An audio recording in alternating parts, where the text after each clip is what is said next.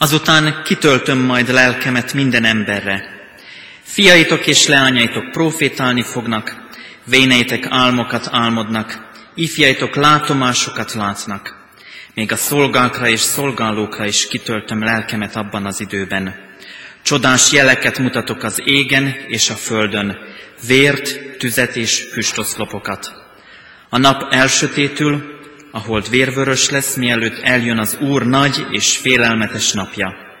De megmenekül mindenki, aki segítségül hívja az Úr nevét, mert a Sion hegyén és Jeruzsálemben lesz a menedék az Úr ígérete szerint, és azok menekülnek meg, akiket elhív az Úr.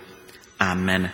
Köszöntelek benneteket, kedves testvéreim, az elhívottakat Pálapostól szavaival, kegyelem nékünk és békesség Istentől, ami atyánktól, és az ő egyszülött fiától, az Úr Jézus Krisztustól. Amen. 377. dicséretünket keressük ki, ennek első versét fennállva, majd helyünket elfoglalva a második és harmadik versét énekeljük. Szentlélek, végy körül bennünket!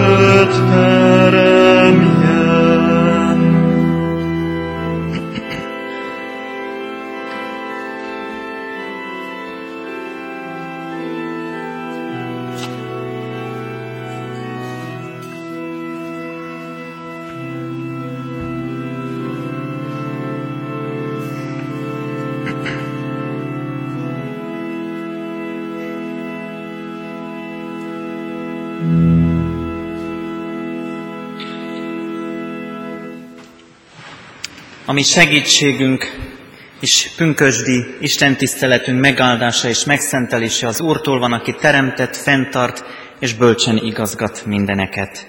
Amen. Hajtsuk meg a fejünket és imádkozzunk. Csendesíts el bennünket, mennyei atyánk, hogy megértsük a Te üzenetedet. Csendesíts el bennünket, Urunk, hogy tanulj legyünk annak a hatalmas csodának, amely által megérthetjük üzenetedet. Hiszen a Te üzeneted sokszor rejtély előttünk. A Te üzeneted titok, amelybe Te beengedsz bennünket, hogy értsünk és lássunk egy keveset mindabból a hatalmas nagy titokból, Urunk, amit Te fokozatosan feltársz előttünk. Te védsz is, Urunk, bennünket, mert ezt a hatalmas titkot nem tudnánk befogadni egyik pillanatról a másikra. De mégis készítesz bennünket, Urunk, szent lelked által, hogy a Te titkod számunkra minél kísér több legyen arra, hogy a Te titkodat keressük, és helytálljunk más kísértések idején. Bocsáss meg, Urunk, nekünk, hogy sokszor úgy gondoljuk, a többi kísértés az igaz, és arra indulunk. Bocsáss meg, Urunk, hogy mi magunk is engedünk ezeknek a kísértéseknek. Megvalljuk neked, hogy gyengék vagyunk, nyomorultak, nyomorultak annyira, hogy rászoruljunk arra, hogy a te kísértő szereteted jelenjen meg a mi életünkben, és hogy ez a szeretet hatalmasodjék el a mi szívünkben. Szentlélek Isten, jöjj szívünkbe, igen, óhajtunk. Amen. Hallgassuk meg, kedves testvéreim, Istennek írott igéjét a rómaiakhoz írott levél hetedik részének 14. versétől a 25. terjedő szakaszát olvasom. Alázatos szívvel, méltó figyelemmel hallgassuk Istennek mai újszövetségi ige szakaszát. Tudjuk ugyanis, hogy a törvény lelki, én pedig testi vagyok. Ki vagyok szolgáltatva a bűnnek, hiszen amit, tetsz, hiszen amit teszek, azt nem is értem, mert nem azt cselekszem, amit akarok, hanem azt teszem, amit gyűlölök. Ha pedig azt cselekszem, amit nem akarok, akkor elismerem a törvényről, hogy jó. Akkor pedig már nem is én teszem azt, hanem a bennem lakó bűn. Mert tudom, hogy én bennem, vagyis a testemben nem lakik jó, mint hogy, mint hogy arra, hogy akarjam a jót, van lehetőségem, de arra, hogy megtegyem, nincs. Hiszen nem azt teszem, amit akarok a jót, hanem azt cselekszem, amit nem akarok, a rosszat. Ha pedig azt teszem, amit nem akarok, akkor már nem én teszem, hanem a bennem lakó bűn. Azt a törvényt találom tehát magamban, hogy miközben a jót akarom tenni, csak a rosszat tudom cselekedni. Mert gyönyörködöm az Isten törvényében a belső ember szerint, de tagjaimban egy másik törvényt látok, amely harcol az értelmem törvénye ellen, és fogjul ejt a bűn tagjaimban lévő törvényével. Én nyomorult ember, kiszabadít meg ebből a halálra ítélt testből. Hála az Istennek, ami Urunk Jézus Krisztus.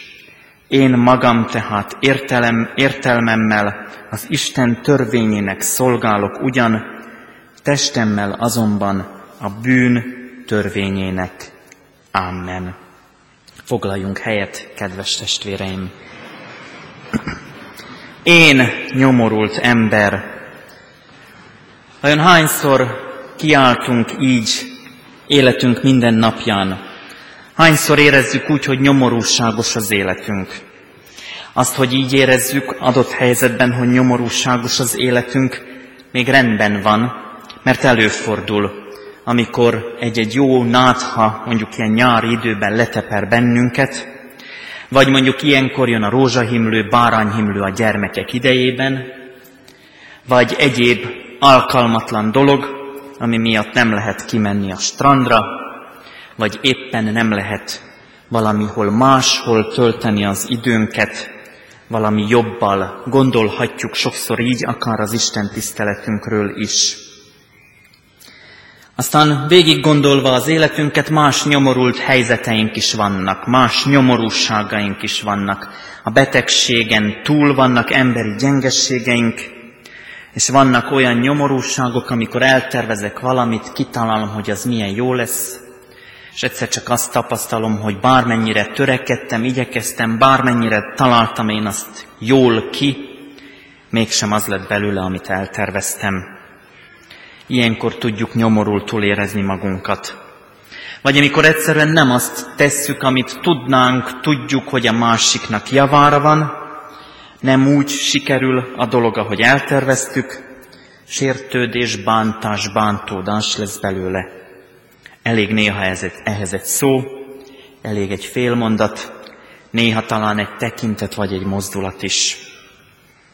És akkor csodálkozunk rajta, hogy adott esetben nyomorultul érezzük magunkat, vagy talán azon is, hogy más valaki érzi miattunk nyomorultul magát. Pál gyönyörű önvallomása ez. Ez a szakasz a belső ember harca. A belső emberünk harca, aki hallja az örömüzenetet, Tudja, hogy mennyi minden javára van az Isten kegyelméből, mégsem tud e szerint egyértelműen élni. Én nyomorult ember, így kiált Pál. És azt kell mondanom, kedves testvéreim, hogy bár a mai világunk nem azt mondja nekünk, hogy a gyengeségeinket keressük, azt vizsgáljuk, hol vannak a mi olyan gyengességeink, amikkel dicsekedhetnénk, Bálpár azt mondja, hogy az ilyen dolgainkkal jobb lenne gyengességünkkel dicsekedni. Ma nem ez a divat. Ma kétségbe esünk, hogyha valaki szintval nyomorúságáról nem tudunk vele mit kezdeni, és rögtön elkezdjük úgy vigasztalni, hogy közben talán álságosak és hamisak a mi vigasztalásunk szavai. Pál másképp veszi ezt a kérdést. Eljut odáig, hogy belássa, csak és kizárólag úgy tud teljes emberré lenni, ha legelőször fölmeri vállalni azt, hogy mennyire nyomorult. Ez a felismerés nehéz, hosszú út vezet ide elismerni, elfogadni önmagunkkal kapcsolatban azt, hogy nem mi vagyunk a legjobbak, a legokosabbak, a legbölcsebbek, a legügyesebbek, a legszorgalmasabbak, a legjobb édesanyja, a legjobb édesapa, a legjobb gyermek, a legjobb nagyszülő, a legjobb unoka. Felismerni önmagammal kapcsolatban, hogy nagyon sok élethelyzetben nem azt teszem, amit akarok, és nem úgy teszem, ahogy azt szeretném. Önállításainkat, önbecsapásainkat kell fölismernünk. Azt, amikor meglátjuk, hogy nem is olyan szép és kerek mindig a világ, hanem néha döccen. Néha sűrűbben döccen és gyakrabban, mint szeretnénk. Néha elfáradunk, vagy nem is olyan ritkán, hanem gyakrabban, csak próbáljuk palástolni, próbáljuk elrejteni fáradtságunkat, nyomorúságunkat, próbálunk mosolyogni a szembejövő ismerősöknek, próbáljuk leplezni, hogy gondjaink vannak. Próbáljuk leplezni még az Isten előtt is, hogy mennyire nyomorultak vagyunk, mert büszkén járunk a világban, és azt mondjuk, hogy majd én megvalósítom önmagamat. Ó, én nyomorult ember! Milyen jó, hogy ma pünkösd van, és én egy meghívót kaptam. Egy születésnapi meghívót. Egy olyan születésnapi meghívót, kedves testvéreim, amin, amit az Úr Jézus Krisztus ír neked és nekem, mindannyiunknak. És ezen a születésnapi meghívón az áll, hogyha gyerek vagy diák nyelven szeretném megfogalmazni, hogy szüli napi zsúr lesz. Csak ez a szülinapi zsúr, ez egy kicsivel különbözik attól, hogy évente egyszer van. Mert bár pünkösd napja van az egyház születésének ünnepe, mégis nézzünk csak körbe, sírhatnánk, hogy üresek a padok, és valóban ezen a, a valóságban, ezen a szülinapi zsúron olyan sokan nem is akarnak részt venni. Olyan sokan megkapták a meghívót, és elfelejtettek eljönni. Pedig ez egy olyan különleges szülinapi zsúr, ahol én nyomorult ember, nem hogy ajándékot kellene, hogy hozzak, hanem én vagyok a megajándékozott. A felismerés ugyanis, hogy mennyire nyomorult vagyok, egy vágyat támaszt bennem, így fogalmazza ezt Pál, ki szabadít meg engem ebből a halára ítélt testből? Ki szabadít meg nyomorult helyzetemből? Hát az, kedves testvéreim, akinek köszönhetően ma az egyház születésnapját ünnepelhetjük. Aki mára is meghívott bennünket az ő ünnepségére, ünnepére, ahol vele együtt dicsérhetjük és magasztalhatjuk azt, hogy van egy közösség, amit Isten a mi javunkra hívott létre, amiben mi magunk is jelen lehetünk, és ennek a közösségnek tagjai lehetünk. Szabadulás utáni vágy és szabadítás lehetősége az, amit Krisztus kínál nekünk szent lelke kitöltetése által az ő közösségében. Hogy ne csak egyedül elrejtőzve a világtól, egyedül élve meg kereszténységemet, hanem közösségben is hirdethessük egymásnak, hogy mi mindannyian ugyan oda vagyunk hivatalosak. Mindannyian ugyanazt a meghívót kaptuk. Mindannyiunknak ugyanúgy az Isten szeretete az, ami ott van pecsétül a meghívónkon, hogy te és te és én is, a KT kérdésünk így fogalmaz, hogy még én is, ezt néha mondhatnánk önmagunkkal kapcsolatban cinikusan is, hogy de még én is meghívást nyertem és kaptam. És hogyha már eljutunk a felismeréstől a szabadulás és a szabadítás lehetőségéig, akkor már hitvallásunk is van. Hála az Istennek, a mi Úrunk Jézus Krisztus az, aki kiszabadít bennünket a nyomorúságunkból. Nem csak most pünkösd ünnepén tapasztalhatjuk ezt meg. Nem csak azok az apostolok tapasztalták meg, akik elrejtőztek a felsőházba, majd a Szentlélek kitöltetésének ünnepén merték hirdetni az Isten igéjét, és mindenki értette, hogy a Jézus Krisztus az Úr mindenek fölött. Nem csak akkor, hanem azóta is napról napra működik az Isten Jézus Krisztus kegyelmét hirdetve neked és nekem szent lelke által. Mert senki sem mondhatja, hogy Jézus az Úr, csak is a Szentlélek által. Pünkösd tehát az egyház, de az én ünnepem is. Hiszen úgy lehetek jelen a születésnapi zsúron, csak hogy ezen a gyereknyelven megfogalmazott hely, helyet megjelölve mondjam, hogy mit is jelent ez nekünk. Úgy lehetek jelen, hogy ebben az ünnepségben én is fontos vagyok.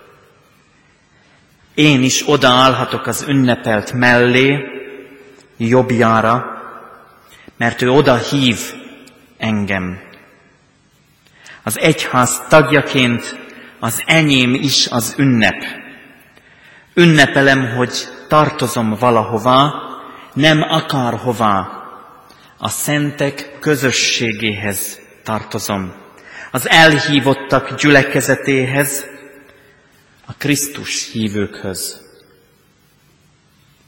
Pünkösd az egyház ünnepe, ami nem azt jelenti, amit látunk, csak hogy visszautaljak az előbbi mondataimra, az üres padokat, hanem amit hiszünk az egyházzal kapcsolatban.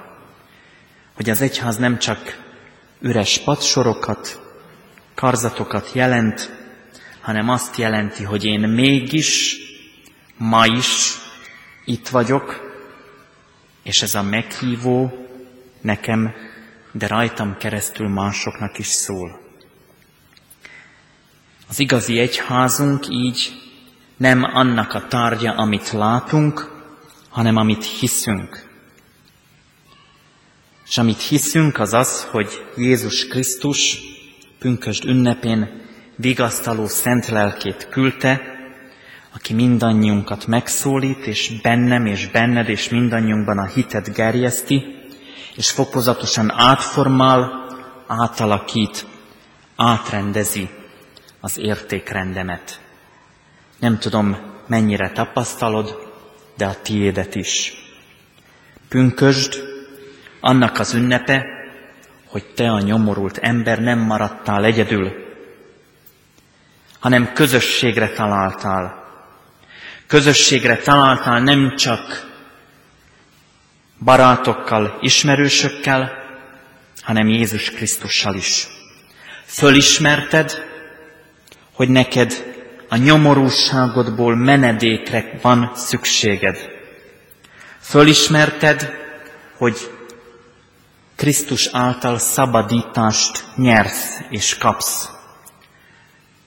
És fölismerted, hogy ebben te elfogadó, ünneplő, jelenlévő lehetsz, de ugyanakkor aktív jelenléted van, mert hiszen te a Szentlélek által újjá született ember lehetsz. Pünköstkor Isten kihív, kiemel, úgy, ahogy bennünket is kiemel a népünkből. Átemel és beilleszt az ő népébe. Nem magányos nyomorultakat akar, hanem közösséget, akik nem csak ő hozzá, hanem egymáshoz is tartozunk, és nem csak egymáshoz, hanem rajta keresztül Istenhez, gyülekezethez tartozunk, és így alkotunk elhívott, kiválasztott közösséget. Az egyház tehát a minden, ahol Krisztus cselekszik, ahol Krisztus kiválaszt, egybegyűjt, oltalmaz és megtart. Ahol te, a nyomorult, megszabadítást találtál, és örömmel kiálthatsz. Hála az Istennek! Hála az Istennek, mert nyomorúságomból van szabadításom, ami Urunk Jézus Krisztus. Amen. Helyünkön maradva imádkozzunk.